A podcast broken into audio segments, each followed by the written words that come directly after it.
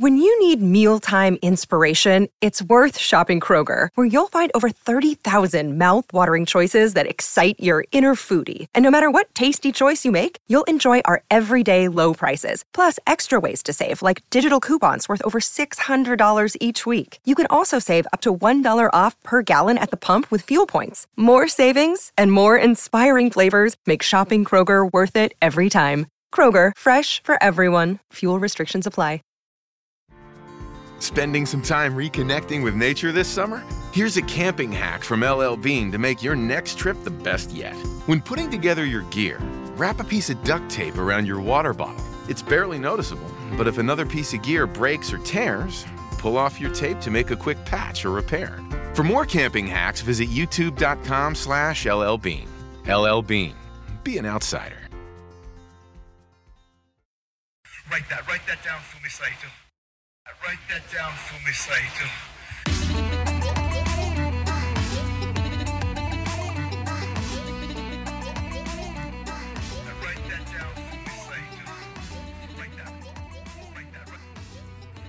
Hi, everyone. Welcome to Write That Down. I'm your host, Justin Knipper. I'm editor at FightGameMedia.com. I'm a staff writer at WrestlingObserver.com. I'm joined, as always, with Japan's leading wrestling author, historian, broadcast journalist, wrestling sociologist, Mr. Fumi Saito. Okay, we are pausing our profile series on Giant Baba this week to talk about the life and times of Mr. Scott Hall, who recently left us. So, Fumi spent a lot of time with Scott Hall over the years and also while Hall was in Japan in both the late 80s and early 2000s. And today, Fumi shares with us a lot of details, some of the finer details about Scott Hall's career, both while he was in Japan and before he arrived in Japan, training with Hiro Matsuda and other world champions before going pro all the way in the late 80s. So, please enjoy it. All the best to Hall's family, all the best to Hall's friends. There's no way around it. It sucks when somebody you love leaves us. So, our Giant Baba series will wrap next week with part four. So please be on the lookout for that, where we'll talk about Baba after his death, the falling out, the All Japan split, Pro Wrestling Noah, Motoko Baba, Mitsuharu Misawa. Lots of good stuff next week. Check that out. Also, if you haven't already subscribed to the Fight Game Media Network podcast feed on Spotify, on Apple, Stitcher, Downcast, wherever you download your podcasts, please do it because it helps us a ton. Last thing I wanted to mention, I put out a book this month. It's called Stronger Than All. It's a match guide to the first two years of New Japan Strong and New Japan World. It is available right now on Amazon and Amazon Kindle Unlimited if you have that subscription service. Check it out. All right, let's get into today's special edition episode of Write That Down Scott Hall in Japan.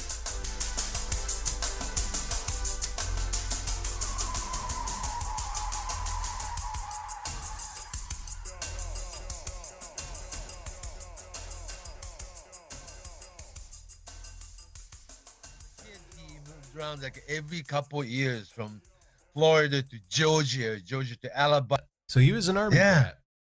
yeah, yeah, exactly, exactly. And a wrestling fan as a kid.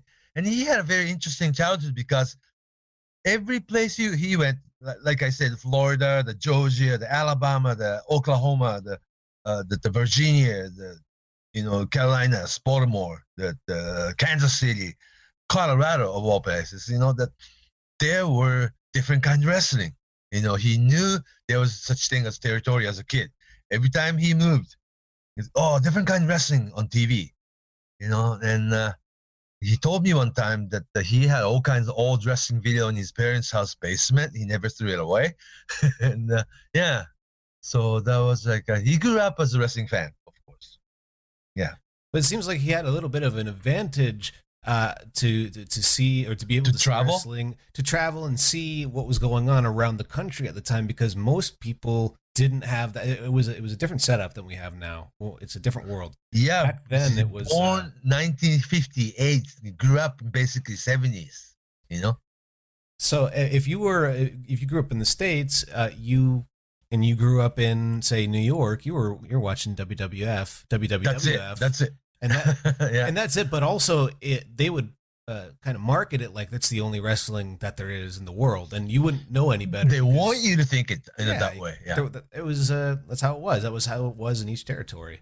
So Yeah, but he knew that advantage. Yeah, yeah. Yeah, as a kid. So different kind of wrestling. And he spent high school year in, in Munich, Germany. And uh, there was wrestling that he attended, you know, in, in like a Bremen or Hanover, Wien, in Vienna, all that things. So it was not really, you know, hard for him to, you know, be like a nomad wrestler as a rookie. hmm Yeah. And he was back in, in Florida when he was like 20, 21. Then he was working as a bartender in, in Tampa, Florida. And I started, you know, you know, training to be a wrestler under Hiro Matsuda. hmm Hiro Matsuda is a coach. Oh, also NWA junior heavyweight champion, Danny Hodge era, you know, and also was part of the, the, the part owner of Championship Wrestling from Florida eh, under Eddie Graham, the Duke Keomuka, the, you know, the, the old fashioned NWA territory. And Dusty Rhodes was a top talent. Anyhow, that uh, Hiro Matsuda started, you know, training him. He Matsuda only trains big guys, and just uh, big guy meaning that they're physically tall and big and built. They're ready to, you know, go. And all you need to do is just train him certain amount of time, like six months. Then when he's ready, debut, right? hmm Scott Hall was being trained under Hiro Matsuda's guidance, but they didn't have debut date.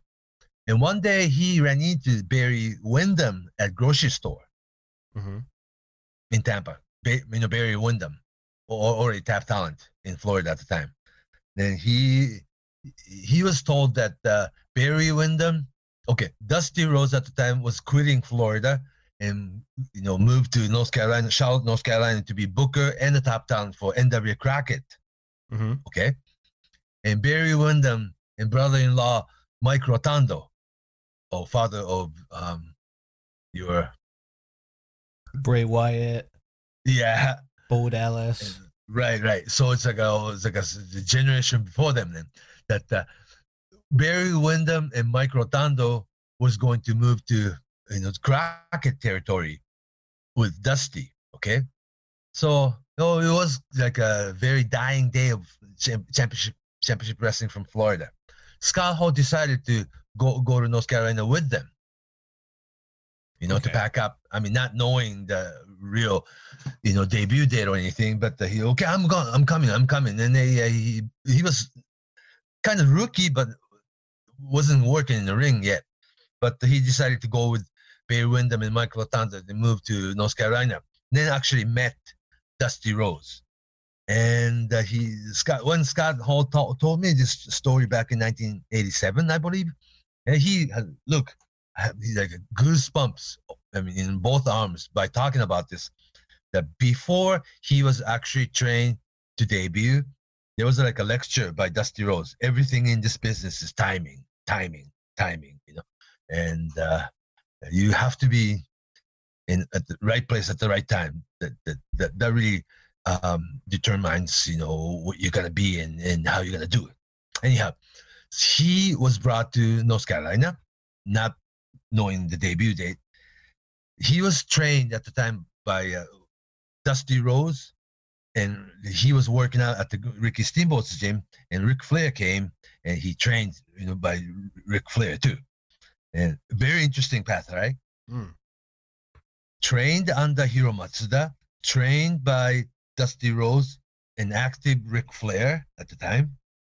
Then Dusty Rhodes decided to send young Scott Hall to Central States, NWA Central States. You know that the Kansas City, Missouri, the you know the old Bob Geigel territory. The NWA Crockett promotion was buying these old territories like NWA Florida, the NWA Central States, and all these things. And Dusty was in process of making NWA Central States, Kansas City area as a farm league of Crockett's NWA. Are you following me? Mm. Yeah. So this was going to be the the the developmental AAA kind of Yeah, yeah, that that was Dusty Rhodes' idea. So the rookie Scott Hall, another rookie Dan Spivey, if you remember, was sent to. Kansas.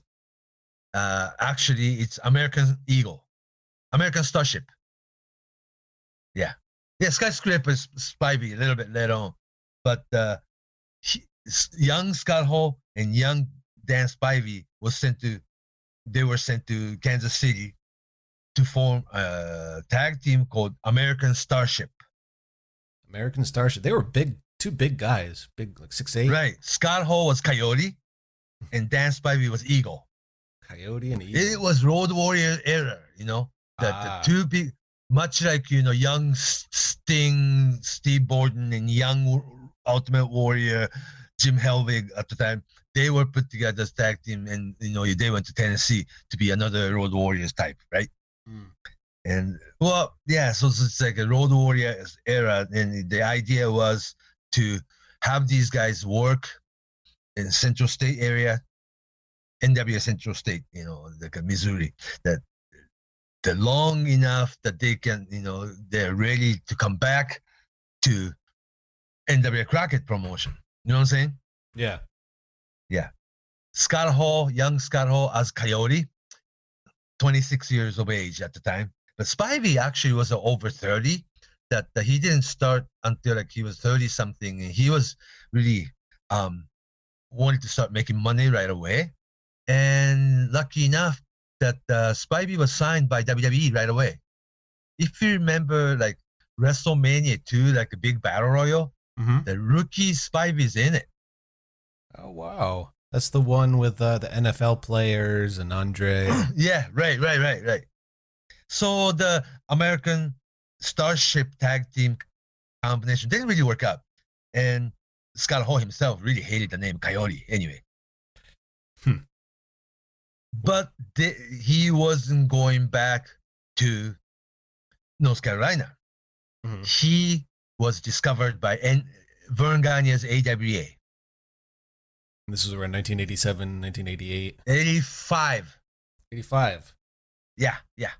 1985. 'cause- Yeah, because uh, AWA was still fighting this wrestling war. You know, was weakened, uh, you know, by you know WWF, of course. You know, but uh, AWA was a place where their top talent was, you know, signed away by WWE, pretty much the most. You know, they AWA was taken. You know that uh, they took Hulk Hogan, Bobby the Brain Heenan, Jesse Ventura, Adrian Adonis, the Jim Brunzell, the, you name it, or the Mean Gene Okerlund. You know, Mm. I mean, so AWA was damaged the most, but he, Vern Gagne and his people were still fighting. 1985, and Scott Hall, young Scott Hall, still rookie, still rookie, uh, was brought to make to create another Hulk Hogan like wrestler, big baby face. And the, their mentality, you know, the Vern Gagne's, Wally, you know, Wally Karbo's mentality back then was like, well, the big young baby face uh, prima donnas, right? Mhm. And we lost blonde, so we create another superstar in brunette. you know what I'm saying? Yeah. Yeah, the blonde one they're talking about, of course, you know, Hulk Hogan who left, you know, to go on to become the biggest you know, superstar in the wo- world. Vern Gagne pretty much discovered Scott Hall from Central, you know, that you know St. Louis, Missouri, and he was brought up to Minnesota to be next Hulk Hogan like. And then and Scott Hall didn't think he was ready, and but the mentality up there was that uh, don't you want to be on TV, you know? Mm. so it's like they really felt that if you you know tell rookie that you be on TV every week that they'll all mark out you know mark out on it. But uh, knowing that it was Scott Hall from right from the beginning he was pretty smart, huh? Mhm. That uh, he told Vern Vern Gagne's people that no he he is you know he wasn't ready to do this role. But anyhow he started working. He was signed by WWE full time. He moved to Minnesota. And what happened was that that uh, he and young Curt Hennig later on Mr. Perfect, right? Mhm. Young Curt Hennig and young Scott Hall made a tag team and won the AWA tag team title. That's right. Yeah, pretty good, huh? And all in all, he his you know that uh, not the gimmick he was telling people, but uh, he thought it was his own, you know, like a very special gimmick was that he was trained by seven former world heavyweight champion. Let's count. Dusty Rhodes, Mm-hmm. Flair, trained by Harley Race and Pat O'Connor in Kansas City, Mm-hmm. and Vern Gagne, Rick Martel, Bockwinkel. That's seven. That's seven. Yep. Yeah. Seven. He, yeah, he was trained by seven former world champion as a rookie. That's that doesn't happen that often. Yeah, that's a good. uh Yeah, I mean it's true. It's a good. No, gimmick to it's- work with, no too. lie. Yeah, met you know, ran into Barry Windham at the grocery store, almost fluke, and moved to North Carolina. And then met Dusty Rhodes and trained under Dusty Rhodes and Ric Flair.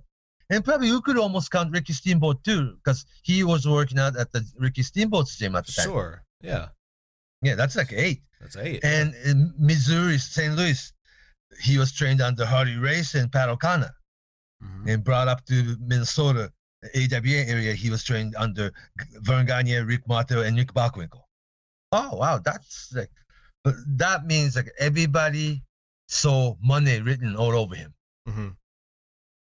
And he had the Yeah. look too. He had a he had a big big look, and at that time, that Burt Reynolds, uh, Magnum Right. PI, the, the big Tom thick Selleck. mustache, you mean? yeah, Yeah, right, kind of, right. Magnum TA had a, a sort of that look too. He had that kind of right, right. aesthetic, yeah. Actually, around the same time, and he hated the fact that the uh, on on AWA TV, uh, the commentator, like real old, uh, Lord James Blears was calling him Magnum Scott or something. It's like, please do not call me that.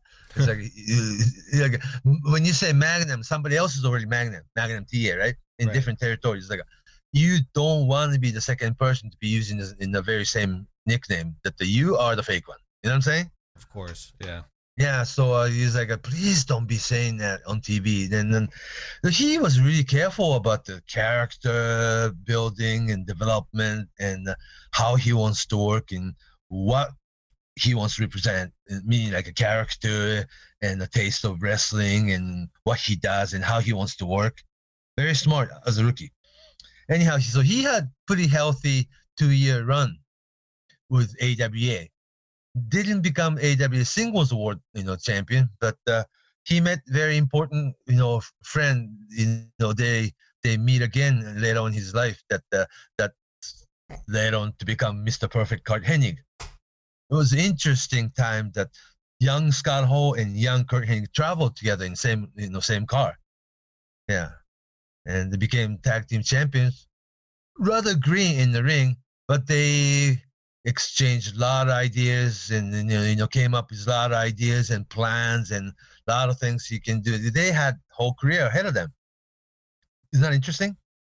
They seem to have it more figured out than their peers at the time. Oh, because they grew up as a wrestling fan, Mhm. and Scott Hall really admired the fact that uh, the young Curt Hennig was son of famous wrestler Larry Hennig, Mhm. and uh, had a different you know perspective in business because. Uh, one how you know Scott Hall was like he grew up as a wrestling fan and like a really reading oriented wrestling fan, whereas Curt Hennig, young Curt Hennig, always watched business from inside.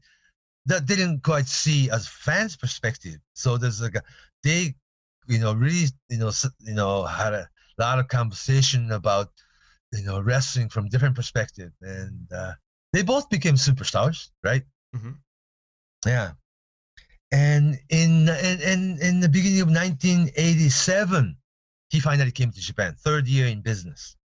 NFL Sunday Ticket is now on YouTube and YouTube TV, which means that it just got easier to be an NFL fan, even if you live far away. Like maybe you like the Bears, but you're hibernating in Panthers territory. But with NFL Sunday Ticket, your out of market team is never more than a short distance away, specifically the distance from you to your remote control. NFL Sunday Ticket, now on YouTube and YouTube TV. Go to youtube.com slash presale to get $50 off. Terms and embargoes apply. Offer ends 919. No refund. Subscription auto renews. What's up? It's Kaley Cuoco. When it comes to travel, we all have a happy place. I just went to my happy place. I just went to Maui, and it was truly amazing. Priceline has always been about getting you to your happy place for a happy price with deals you really can't find anywhere else. Like up to 60% off select hotels in Costa Rica or five-star hotels for two-star prices in Cabo. Go to your happy place for a happy price. Go to your happy price, Priceline. So he was still working with NW, uh, excuse me, AWA at the time. I think it was right after he either quit or fired or walked out. You know that, that that's why he is not on AWA ESPN show. Mm-hmm. Yeah, See, AWA, you know, didn't give up fighting. You know, WWE or NWA Crockett's, and uh, in uh, basically signed a deal with you know ESPN and uh, start taping those television uh, in, in Las Vegas showboat, right? Mhm. But uh, he wasn't part of that, uh, so that must, he must have quit sometime late '86 or the beginning of '87 then, because uh, Scott Hall's first trip to Japan, New Japan, was 1987 May, and within this you know 1987 time frame, he already made. It doesn't happen in a rookie, you know, because if they like you, they'll bring you back, right? Mm-hmm. But like he had May tour, he had August tour, and he came back in November again. You know what I'm saying? so was he felt that he, yeah, yeah, and then he felt that uh, he could almost make you know like a full time, then just go home and not take any bookings and rest, and have another tour to Japan and make money, and go home and rest, and just just stay handsome Bruiser Brody style. Does that make sense? Oh yeah, I mean he he kind of fit that um, archetype, you could say too. I mean he had the charisma and the size and the athleticism. Uh, he was definitely more athletic than most guys that his that were his size. That especially that Yeah, at the time. time, at the time, yeah. Like I don't want to say, but it's like a you know like a 1980s kind of steroid era too, right? So yeah, a lot of guys who are really, really on juice and big, you know, at the time. Anyhow, I'm not saying he was, but maybe he was. he was less stationary than other wrestlers that were wrestling at the time. Right. And the timing is everything, like Dusty Rhodes said, right? Mm-hmm. So he always had that in his mind. And very first trip to Japan between May and, and June of 1987, it, it was IWGP Championship Tournament, fifth annual IWGP tournament. That was the tour at the, the, the, the finale night, at the very end of the tour. That, that was a tour that IWGP became heavyweight championship. Oh wow! You know what so I'm he was there for the the big match with Inoki and Hogan. No, Masa Saito. Oh, Masasai. Okay, yeah, he was Yeah. brought in and tagging with Masasaito, wasn't he? No, Um, no, no, it wasn't like that. It was rookie. See, that was the IW, the, the fifth annual. See, f- okay, 83, 84, Inoki Hogan, Inoki Hogan, okay? mhm. And 80, 83, 84, 85, 86, Dick Murdoch and Andre the Giant. Inoki against Dick Murdoch, Inoki against Andre. And fifth annual, 1987, Inoki against Masa Saito was the final of the IWGP tournament. That Mhm. 1987, that year alone, Inoki had maybe five single important single match against Masa Saito. Mhm. Was that the one in uh, Sumo Hall? Yeah, yeah. And at the end of the year, they had a, jungle, a famous jungle match. Yes. Yeah. Jungle Death Uh, match. Right. And June 12th, 1987, to be exact, the final night of IWGP tournament, Inoki beats Masa Saito, one, two, three in the middle of the ring to win the tournament. Then uh, it was announced IWGP will become heavyweight championship. I mean, championship to be defended, right? Mhm. And that moment, Riki Choshu jump in the ring and call out, you know, Tatsumi Fujinami and Akira Maeda and other younger generation guys. Let's challenge these guys and challenge the establishment. Like Inoki, the Sakaguchi, the Masa Saito, the, you know, that was the beginning of new leader against now leader thing, the generation, you know, thing that they brought, you know, the they they bro- broke off every faction there was, but made it into senior wrestlers against younger generation wrestler. Do you remember the the, the storyline? No, let, let's uh, go over that a little Okay. bit. okay, there was a time there's like okay, at, up until that point in time, Inoki's New Japan babyface, right? An American crew, Riki Choshu and his guys, 15 of them, and UWF, Akira Maeda, Nobuhiko Takada and his guys, eight of them. There was like a four different dressing room in New Japan backstage, Mm-hmm. like a four different faction, right?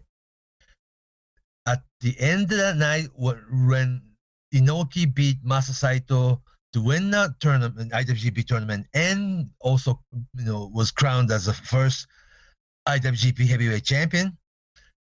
That moment, Riki Choshu jumped in the ring and grabbed the mic and said, "I'm not taking this," and then just call out Tatsumi Fujinami from New Japan side, call out Akira Maeda from UWF dressing room. They all gathered in the ring and challenged senior wrestlers, Inoki, the Sakaguchi, the uh, Masa Saito even, you know, who was in the ring already, and and Fujiwara, you know, that decided with senior guys, and they started this whole destroying the existing faction and created the two different new faction, older senior and senior guys to a younger generation.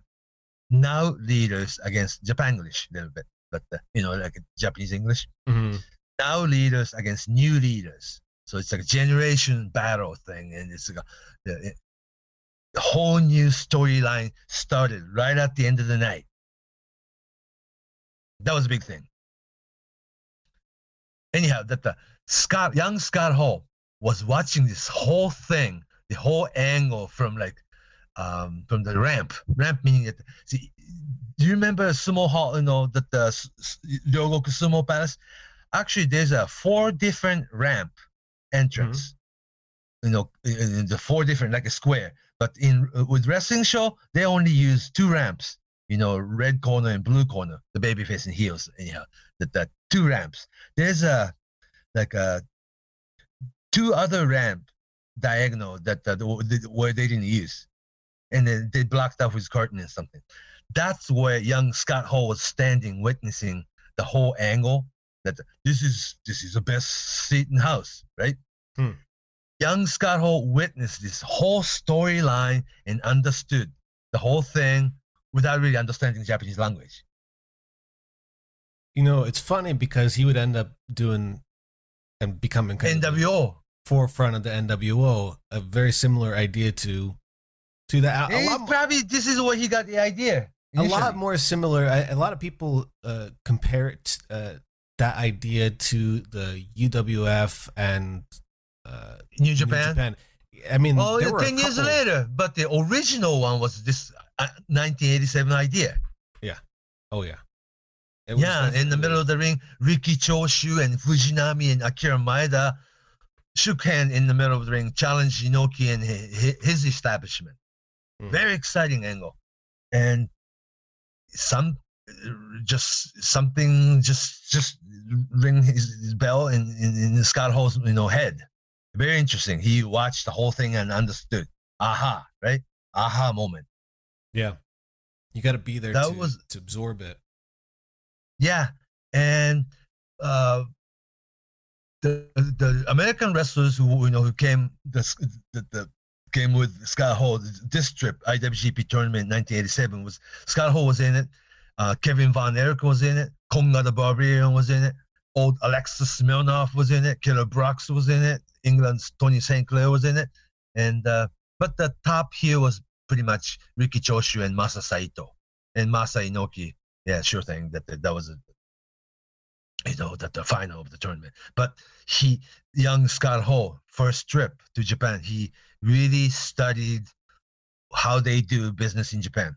Mhm. And the second trip was August, summer. You know, he came to Japan with like people like Doc, Dick Murdoch and young um, Owen Hart, you know, Angel Death from Dallas, the, the Cuban assassin, uh, that uh, Dave She- you know, Shiera from Florida.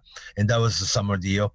And w- interesting trip was the third trip that the Japan Cup Tag Team Tournament, November tour tour. he was Scott Hall was at at the Korakuen Hall when Akira Maeda kicked Riki Choshu's face, the famous one. Oh wow, he was there. He was there from like uh, 20 yards away, you know. Wow. Yeah, because you know that he he was like uh, you know having like a, a work you know fourth match, fifth match or something, Mhm. and before he takes shower, he goes back to ramp and watch rest of the show. You know all the Japanese top talents. You know, and he was right there when when in the six man during the six man tag team, Riki Choshu's team, uh, Rik- uh, Riki Choshu, Masa Saito, and Hiro Saito, and the other team was Akira Maeda, Nobuhiko Takada, and Osamu Kido. And it was a six man tag team against uh, between Riki Choshu's group against UWF. Anyhow, when uh, Riki Choshu put a, his put, uh, was putting his famous Scorpion Deathlock on on Kido, I believe. Akira Maeda come in just kicks uh, Maeda's face. Then the big brawl starts, right? Hmm. And Scott Hall thought it was a big angle. You know what I'm saying? Yeah. Yeah. And whoa, and he wanted to see, you know, what, what's going to be the next step for the storyline. Then found out it wasn't a storyline. Interesting, huh? And uh, something that can happen. But uh, he witnessed the IWGP tournament thing and the new leader, now leader thing. In, in, I mean, in his own eyes, he he even witnessed Riki Choshu, Akira Maeda's the the, the, the, shoot occur- you know, occurrence that, that he was there. Very interesting, right? Uh, it's interesting because when you think of modern wrestling in the states, you think of that. That doesn't it? happen. It doesn't happen, but that idea of um, something that's m- more like reality, more realistic, Right, or right. more. It's not just in its own Exactly. world. That idea over here, Or is- silly storyline. yeah, he, him, and later Kevin Nash and the NWO. That's probably the earliest, and we can probably say DX too. The, the idea of the the cool anti heel, yeah, that kind of. uh I mean, it's still in wrestling today. Yeah, well you can feel involved, that the people feel involved. Mhm. Yeah, yeah, very interesting. That's that's a very good point. Yeah, and uh, 1987, 1988, and he didn't come back 89, but uh, he made another trip in, in 1990, and uh, yeah, he became regular. Oh, in addition to that, the November 87 tag team tournament, young Scott Hall's tag team partner was Seiji Sakaguchi. So it was like a Hulk Hogan path. That the first Japanese wrestler, younger Hulk Hogan, uh, tagged, you know, as a tag team was Seiji Sakaguchi, you know, Antonio Inoki's lieutenant. Mhm. And uh, that year's tag team tournament, that the pairing was Scott Hall and Seiji Sakaguchi. So it was like it was obvious that he had he made three trips in his first year, and he already made a tag team with Seiji Sakaguchi to be in Japanese side, and he's just like a, obviously it was like they were in process of creating another Hulk Hogan type. Mhm. So NWA Crockett, Dusty Rhodes had an idea, same way. Verne Gagne had the same idea, like, oh, we can make another Hulk Hogan out of him. And New Japan uh, had the same idea. We can make another Hulk Hogan out of him, right? Isn't that interesting? It's interesting based on how his career ended up because he didn't end up quite like that, but it doesn't mean he's any less important. Right, right, right, right. Because it was external. The force was because the idea came from seniors. Idea came from not from how Scott Hall wanted, but a lot of people wanted to make plans for him because he was look at him just big, good, you know, good-looking athlete, you know, and he was natural babyface like, you know, person then, you know? Hmm and uh, yeah, through New Japan, uh, through New Japan's deal, that uh, he made a trip, and at the end of 1988, uh, to Austria and in Germany, you know, where fall to winter, Otto had had this, you know, tournament in Vienna, the Hanover, the uh, Bremen, uh, you know, the, the old-fashioned European wrestling tournament and the, he was sent by through through New Japan, and Otto Va- Wanz made him, you know, Texas Scott. Texas. That's a new ring name. Hmm. Yeah, yeah. So Scott Hall oh, was made to Coyote, the American Starship, and uh, AWA wanted to make him Magnum Scott or something, and Otto Wanz in in Austria, uh, Germany wanted to name him Texas Scott. Anyhow, that the through New Japan's booking, um, he took this trip to Europe and uh, he traveled with later on founder of Pancrase, young Masakatsu Funaki. Mm. Very interesting path. And uh, at the time, for the new newer listeners, you know, the, if, if you know they, don't know that the European tour is like you work in the same house, same like a circus tent, in the same building for like a 30 days in a row, like a much like a small wrestling tournament. You know, the wrestlers would be you know staying in a camping car at the Winnebago or you know those you know like a like a basically like a trailer park almost right that the wrestlers were, were living there and Scott's you know, trailer and Masakatsu Funaki's trailer. Right next to Scott was young Owen Hart and Martha's truck. Hmm. very interesting yeah. So the all these uh, Scott Hall Owen Hart and Masakatsu Funaki and like uh, right next to each other working you know in Europe and how different path they took. You know this, that's why wrestling is really interesting you know that if you learn the history of them It's special because uh, who'd have thought all those those three at the same time in the same place?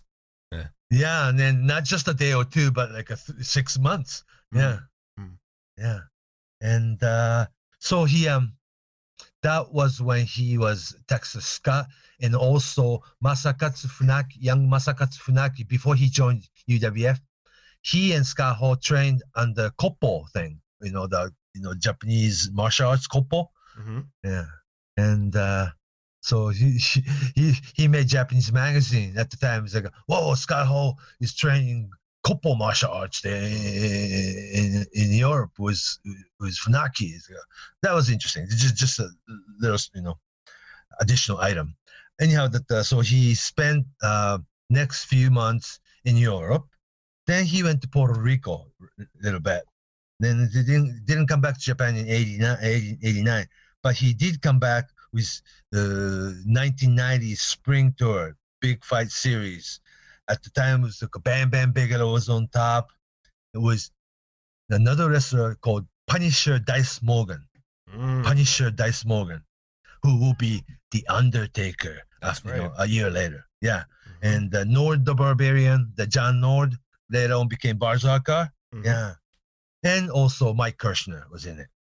Corporal It Kirchner. was interesting. Yeah, all kinds of people with different identity, different name, or the different time, you know, different period of their wrestling career, except, you know, respectively.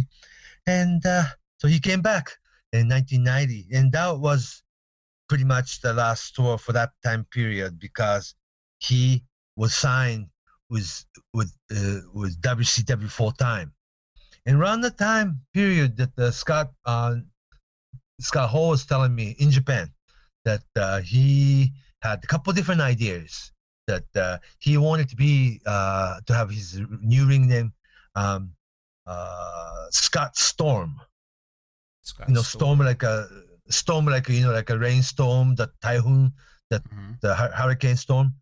Uh, with like this, you know, like a tornado, like you know, that uh, illustration on on the ring ring boots, and he had this uh, his idea of his costume that he wanted to have matching, uh, matching color trunks, knee pad, and ring boots all together. When it's purple tights, purple knee pads, and purple ring boots.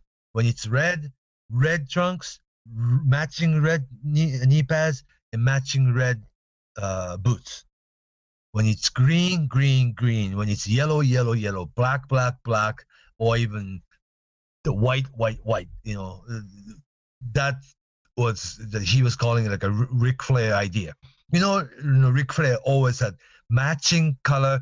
You know, red trunks, red knee pads, and red ring boots. When it's black, black, black, not so much, but uh, purple, purple, purple, blue, blue, blue, you know what I'm talking about? Mm-hmm. Matching short trunks, matching knee pads, and matching ring boots. That's why Ric, Flair's um, suitcase is so big all the time, you know, traveling. And that's exactly how he wanted to dress, matching short trunks, matching double, you know, knee pad, and matching color ring boots, uh, like a high maintenance, you know, ring attire. And that's exactly what he did with Razor Ramon later on. So all in all, so Scott Hall had this idea of becoming, you know, Scott Storm was this, you know, typhoon storm, you know, that the right, you know, drawing on on on ring boots, all three matching color, short trunks, knee pads, and ring boots, much like Ric Flair's Mm-hmm. and that's exactly what you know what he did uh with Razor Ramon later on. Matching color vest too. Oh yeah. Yeah. So that the idea later on, you know, he was able to really make it, you know, uh you know, into this Razor Ramon costume thing. But at the time he was playing with the idea of Texas uh not the Texas Scott, but the uh, Scott Storm. But it didn't work out that way because he was playing with the idea the reason he is not what he should be at the time because everybody was telling him that, that he was going to be wrestling you know world heavyweight champion in maybe like a year or two right Mm-hmm. and then uh, American Starship thing didn't work, or he didn't like it. He didn't go back to North Carolina, but he went up to AWA because they thought he, would- you know, they can make Hulk Hogan album, right? Then he went to Japan, he went to Europe, he went to Puerto Rico, and he's been playing with the idea that he should be big time heel and work heel and get over as heel, then turn babyface and you even get over bigger. How's that? Mm. You know, that was the idea. So it's like a complete 100% babyface. People were not in it, you know, not into it. You know, and uh, he thought that the, all these people, look at Ric Flair or Dusty Rhodes or, or more, like, more of a Flair then, that uh, basically a heel and you turn babyface, but you still work like heel, and the people will turn you babyface, and you're even over bigger. Hmm. Well, think about it like a Stone Cold Steve Austin. Stone Cold basically was heel, but he got over so big that they had to turn him babyface, but still worked like heel in the ring. Mm-hmm. Yeah. So working heel for a period of, of time and get over big as heel, then you turn. You you're even over bigger. And that was the idea he was playing with. Then he came up with the idea uh, after he signed with WCW, it was Diamond Stud. Diamond If you remember. Stud. Oh yeah. Oh yeah. Yeah, Diamond Stud DDP. was manager DDP. Yeah, yeah, right. And uh, that was exactly the prototype of what would later on become Razor Ramon. Yeah. Yeah, like uh, he dyed his hair real dark, you know, like black hair, and uh, well, it wasn't exactly Cuban, you know, like a you know, fake Spanish accent and stuff like that yet, but the, the idea was there. Idea was there. Then he was signed with WWE 1992 and really became Razor Ramon. Mhm. And between 96 and, you know, 98 to all the way to 2000, other people can talk about it. We don't have to do this in our podcast. You know, Mm. with this Razor Ramon, that the the Kliq, the that uh, WrestleMania 10 ladder match against Shawn Michaels, that the Madison Square Garden, the Curtain Call, the Invasion, that the Nitro, the, the Monday Night War to NWO to all the way. Everybody knows about it, right? Actually, um, we, we got to fast forward about, about eight, nine years there. That uh, 2001, he finally came back to Japan. Well, actually, I'll take it back. 1997, he made one trip Mhm. to Fukuoka, uh, the Osaka Dome, uh, New Japan's big, you know, baseball dome show that uh, Kevin Nash, uh, then Syxx, Sean Waltman, not even X-Pac, but he was Syxx. Mhm. Kevin Nash, Scott Hall, and Syxx made you know that a guest appearance in New Japan, in 1997, May 3rd to be exact, the Osaka Dome. That was a trip. But it was like NWO era that uh, it wasn't really your, you know, Scott Hall saga in Japan because it was a part of the NW, you know, part of the WCW NWO, you know, storyline, and he was such a guest and came in one one match, left, but it wasn't much of it. But uh, right after WCW was purchased by WWE, he, on his own, pretty much decided to come to Japan in 2001, year 2001. In 2000, no, 2001, oh my gosh, it's like already 19 years ago, huh? Mm, yeah.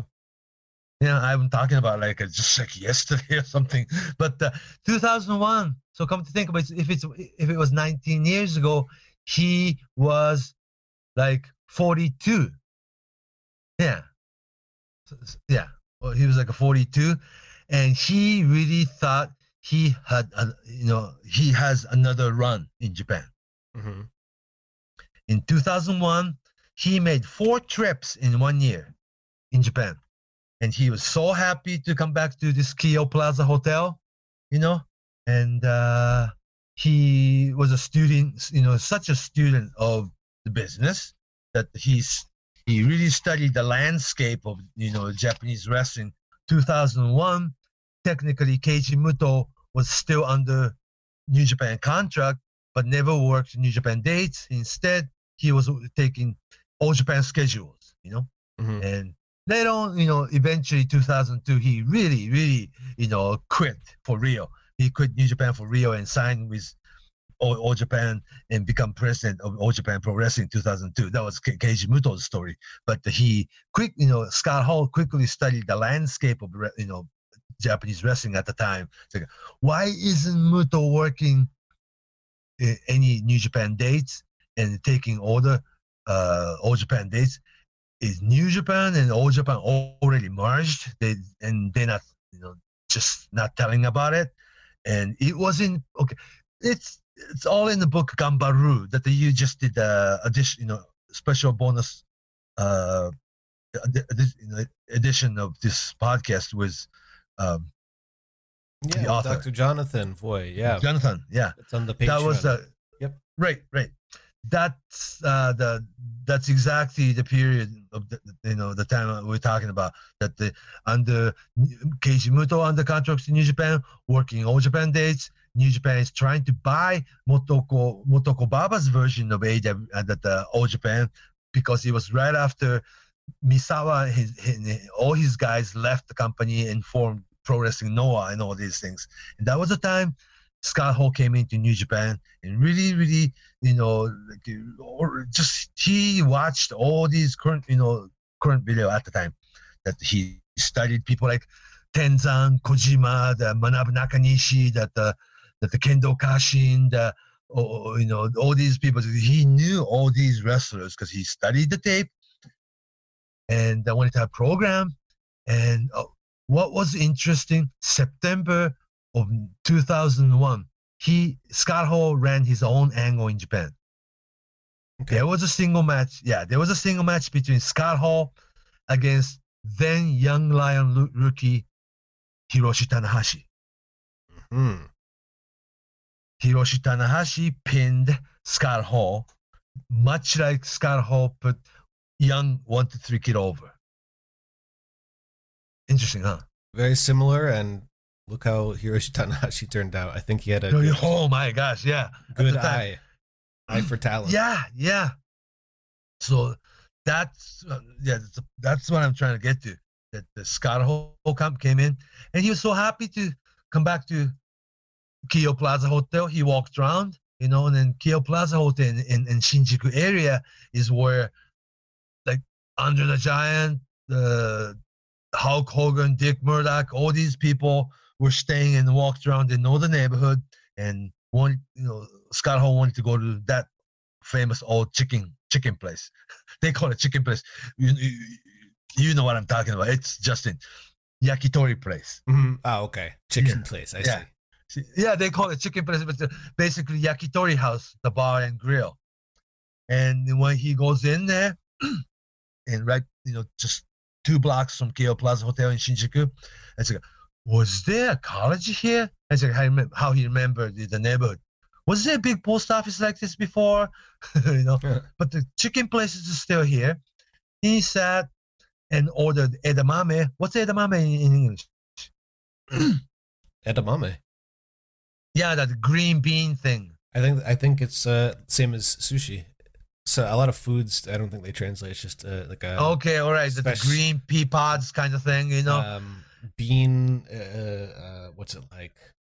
I think most people probably listening are familiar with edamame, but if you okay, are, edamame and uh, chicken karaage, that uh, that the deep fried karaage, and then also like yakitori with chicken. yeah, and then also yakitori on stick with Mhm. this that uh, yakitori sauce, kind of rather sweet almost. hmm And he had this spinach salad, not the spinach salad like Italian, but the spinach salad in Japan is like your steamed spinach hmm and uh, fish flake on, on top of it. And he ordered okimizu, which is you translate I was gonna ask you, how do you explain that one? I don't know exactly. okimizu. Yeah, but Okimizu is like a big, big glass of water. oh, I, I thought you were talking about. Okay, excuse me. I thought you were talking about that. Um, the after dinner uh ochazuke. Oh no, no. Oh, okay, right. That no. He uh, 2001 version of Scott Hall was not drinking any alcohol. Right. So he okimizu. Okay, not I was, I was Okimizu is hearing like it a differently. big, big water. Big, you know, this beer mug full of water with ice cube in it. Mm. Okimizu.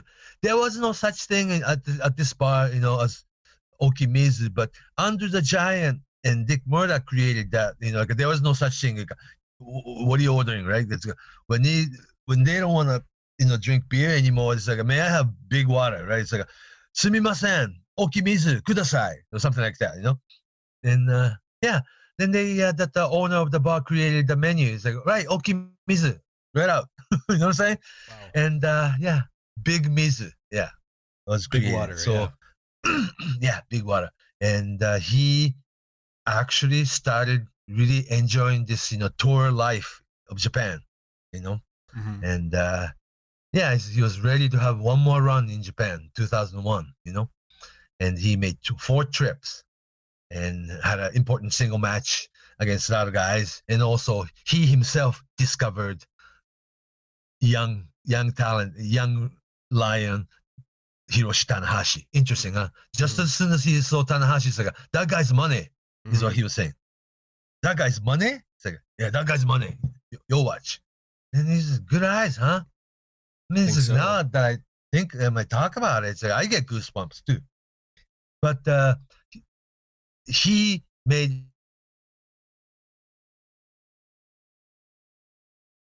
four trips to Japan. He was already having to 1002 came. WWE started calling, and uh, WrestleMania of that year was Hulk Hogan against The Rock, and the NWO Kevin Nash, Scott Hall made return to WWE. So he that was the last time he came to Japan. No, it wasn't the last time. I'll take it back because Nash and Hall made two trips in Hustle show, Hustle, Oh, the Dark. Age. Your yeah. favorite. Yeah. yeah, try to forget. Right. You know, well, I don't count or something. Yeah. But uh, yeah, yeah, they came in because uh, you know, Hustle had money, you know, so they were able to bring in people like Goldberg, Kevin Nash, Scott Hall, Mick Foley, and all these things, right? Or superstars with money. But uh, I don't count as his, I mean, real tour. 2001, 42 year old Scott Hall came back to Japan. Great attitude, clean, no alcohol, nothing. He just wanted to have one more run Mhm. and uh, yeah, so uh, that was the time that uh, I was able to sit down with him and and, and talk wrestling. Yeah, Which one of those tours was his match with uh, Muto for the Triple Crown? I don't remember him really having triple crown title match. Was there such? Yeah, yeah, he had a match with uh, Keiji Muto 2001. Okay, then that would be the end third tour then. Yeah, like, I think it was God, my memory is sometimes good, sometimes bad, huh? It's late. It was I don't- late November. Late November. Right. So that was his that was his last trip with New 2010. Japan that time at the time. 21, Yeah. yeah. Right, right. And also, it was odd that the Triple Crown was All Japan's championship belt, right? All three belts. That's right. But the Muto was holding that title, New Japan wrestler at the time. He came back to New Japan's Big Show and defended All Japan's title in New Japan Ring. Very confusing time. hmm Yeah, But at, at at the end of the you know 2001, Muto had already made up his mind that the company, this New Japan company, ain't buying All Japan. I'm going there on on on on his own, and he at the end of 2001, Keiji Muto quit New Japan for Rio and signed with All Japan. Uh, that, that it was not in New Japan executives' game plan, which was interesting. But again, how uh, that again Scott Hall witnessed this all political moves, you know, from the backstage. Very interesting, Mm. He witnessed a lot. and made into his own idea. Yeah. hmm Yeah, so that the new leader, now leader thing, you know, or the younger generation, Riki Choshu, Fujinami, uh, Akira Maeda against establishment, you know, that the Inoki Sakaguchi and Masa Saito Fujiwara, uh, uh, broke off all the fact, you know, existing faction, made a whole new, brand new storyline, and, and whole this. That's how you run Angle, right? And uh, also witness Maeda's infamous kick to the Riki Choshu's face from the backstage or the ramp, and uh, interesting place that he was standing that the, that the, he witnessed and processed and made it into his idea is that's i think what i'm trying to get to Yeah, I think of all the people between wrestlers and promoters and bookers. I think I think Scott Hall was the best at translating those like invasion angle vibes into pro wrestling and put it into practice and, and make it work because there are little nuances that you just you need to understand. You need to understand the nuance, crowds, right. and you need to understand um, certain thing. The general idea will work, but it has to be. You got to be a little delicate with it. You got to be precise. You got to know what the crowd is, or know how the crowd's going to react. It's going to react re- uh, differently in Japan as it would in the states, especially back then. right right So right right but but what works with boys would work with crowd though hmm You know, 'cause- boys has to feel involved you know because you have have to actually believe in what you're doing not just lame angle and lame storyline if you are really involved that the people will be involved in and become so believable right? Hmm and uh, what Scott Hall probably didn't realize or didn't notice himself was that my image of Scott Hall, 1987, 1988 image of oh, like a almost naive rookie Scott Hall to 1990, 1991 diamond stud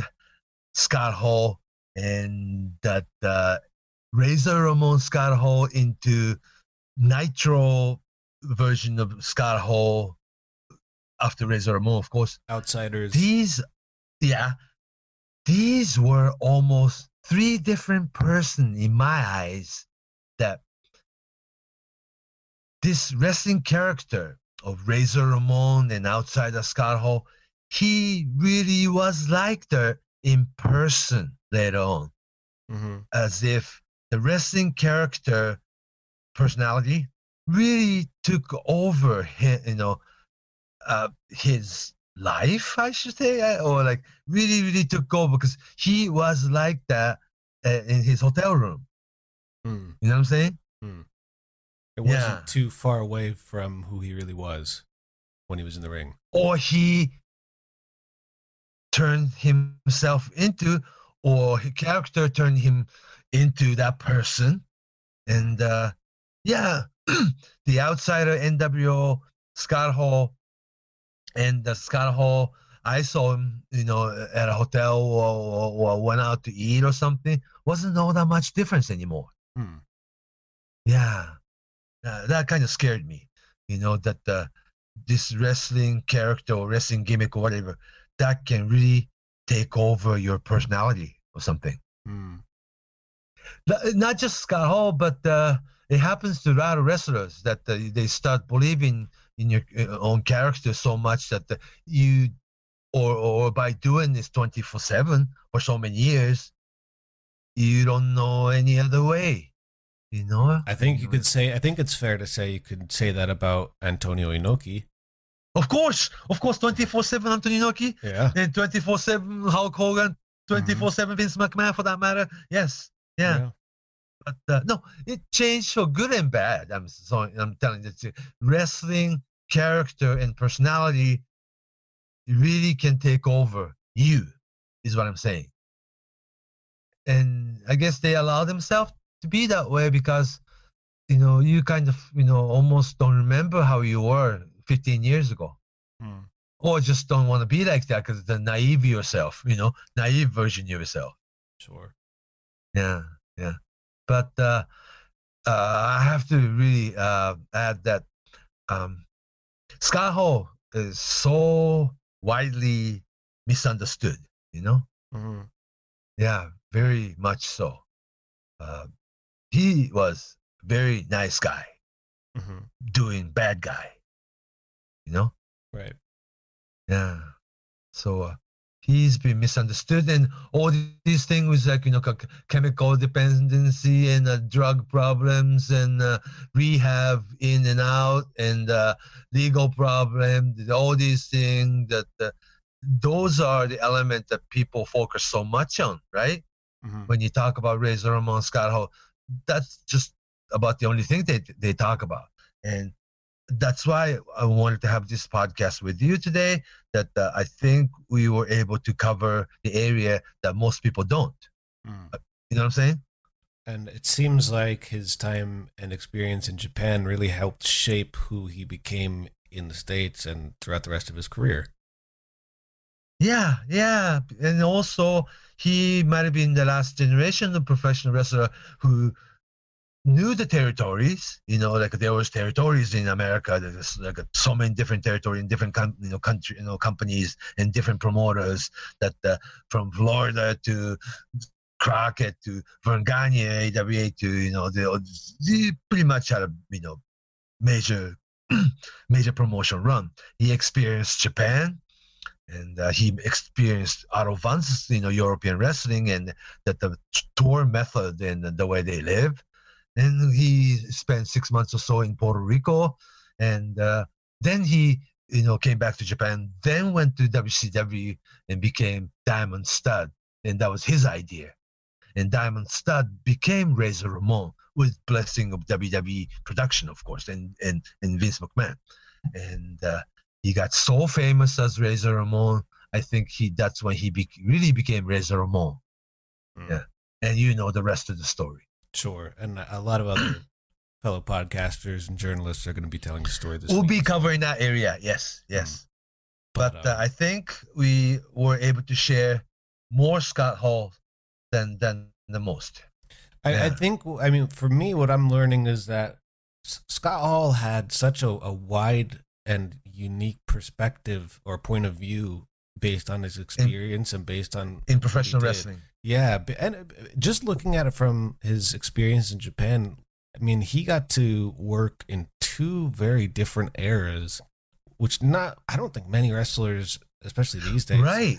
he, I- I'm talking about the the I, the Showa era, the the pre uh, All Japan breakup or split era, and post All Right, Japan right. breakup. And era. Inoki Antonio Inoki was still active Mhm. on top. Yeah. But And the- so Riki Choshu and, and, and Maeda Fujinami on, on, on their prime.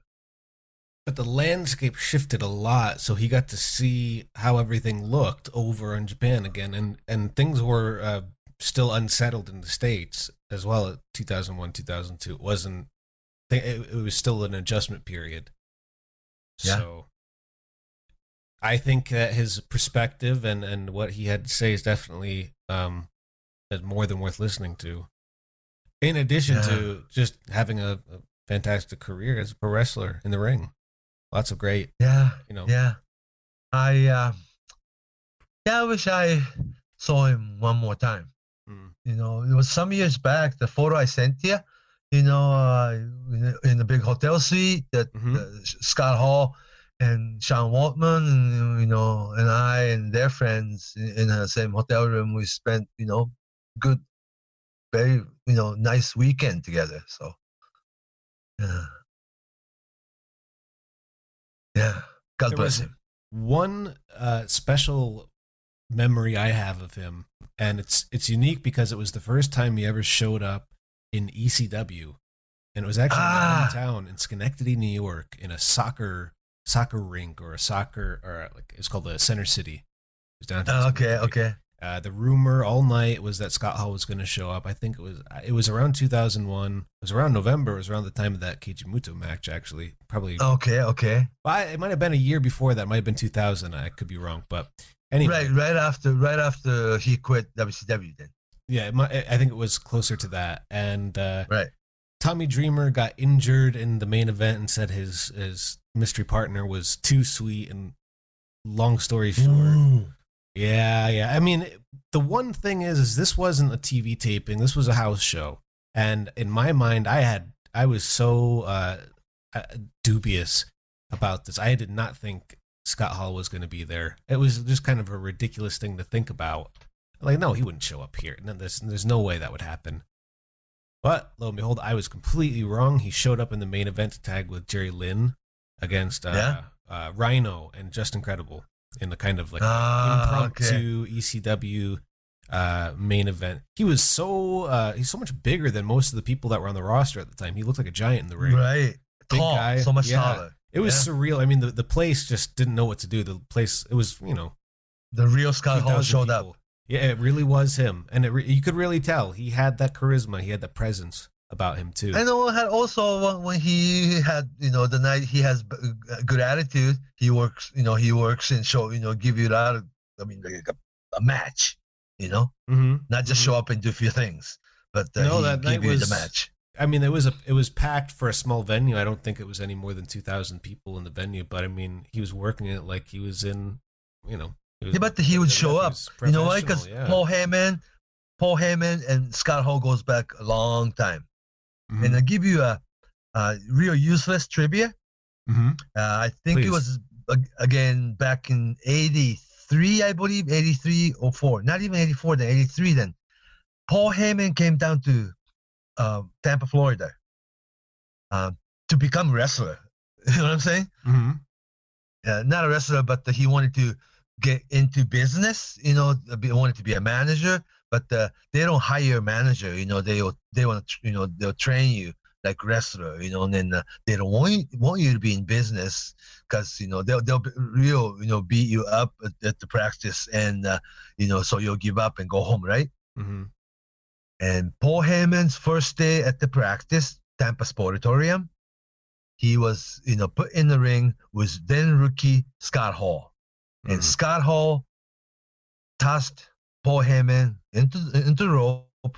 He comes back, and Scott Hall gave Paul Heyman, young Paul Heyman, and young Scott Hall, of course. Scott Hall gave Paul Heyman big power slam, and people thought he was dead. Interesting, huh? It's a good story. yeah so that that's how long they go back you know Hmm. and uh yeah was uh yeah a lot of people are connected somewhere you know yeah Especially him. Especially him. yeah Yeah. so as a wrestler being nomad and uh, make friends wherever they went you know it's a real good you know like almost almost cultural anthropology there A little bit too, and, and just as a wrestler, I think there are not many wrestlers like him and with his size or athleticism that you know he was a big guy. Like I said, like seeing him up close was you know he's a big dude, but he never, oh real big but he never really he never wrestled like a giant. He wrestled with whomever. He wrestled with smaller guys or or bigger guys, and it never Mhm, seemed mhm. um, out of place or awkward. Where some of the wrestlers you could say that I mean they just they Mhm. could only work with one more type. Ric Flair uh, yeah school wrestling Sure. Yeah, he he kind of he blend in and, and have great matches and, and really are interesting or creative matches too. Remember the ladder matches he had with Shawn Michaels. of course Of course. We could go on and on about the the things he did um, you know, in WWF. during that time period yeah Yeah. There's tons. when he was a real big initial in the period where he was real big star. Yeah. But a lot of the stuff we talked about today, I think it it came what we saw in the '90s came from out of the '80s and the early '90s in Japan and His own his own personal ex- experience. Yep. Yeah. That plus his experience in Europe and his experience coming uh, to before WCW, the Yeah, uh, live so fully. territory days. So, Mm-hmm. Mm-hmm. Very good. So Did I we, think uh, we did we miss anything? Did we? Did we get? Did we do it? Well, I don't know. Uh, if we did, we'll add some more stuff for next next Sure. episode. Or So we'll ask us questions on social Giant media. Baba's, yeah, and also we had to do Scott Hall special edition. You know, we had to. this Yeah. week, but uh, we are going to come back with final episode of Giant Baba series. Yep. Right? Next week. Next week we're Yes. going to cover um, a lot of uh, what happened after Giant Baba passed away. There's a lot uh, more to the story than what what happened when Baba was alive. Uh, So there's a lot to Sure. unpack. So we'll get to that next week too. Um, if people want to talk to you or reach out to you on social media, Uh, for me, on Twitter, Fumihiko Dayo, F U M I H I K O D A Y O, Fumihiko Dayo on Twitter, or Fumi Saito on Facebook. And when you friend me or send me the friend request, please send me some note, like a DM, and I'll answer you right away. And you could send question to that that uh, Facebook Messenger too. and I'm at Justin M Knipper K N I P P E R on Twitter. Um, reach out there. Reach out through email or uh, if you're a subscriber on the Patreon, reach out there too. And don't forget, if you're a Patreon subscriber, there is a interview I did with Dr. Jonathan Foy, who Hmm. Fumi wrote the uh, forward to his new book Gambaru about Yeah. a lot of what we talked about today when Scott Hall was in All Japan working with Keiji Muto in 2001, right after New All Japan Ring. yeah, New Japan Ring and All Japan Ring. Um, Right. So, uh, Fumi, take it away. So long from Tokyo. Saito.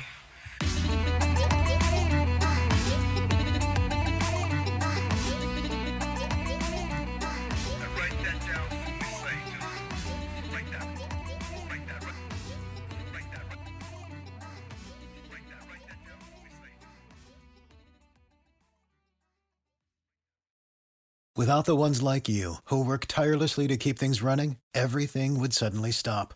Hospitals, factories, schools, and power plants, they all depend on you. No matter the weather, emergency, or time of day, you're the ones who get it done. At Grainger, we're here for you with professional grade industrial supplies. Count on real time product availability and fast delivery. Call clickgranger.com or just stop by. Grainger for the ones who get it done.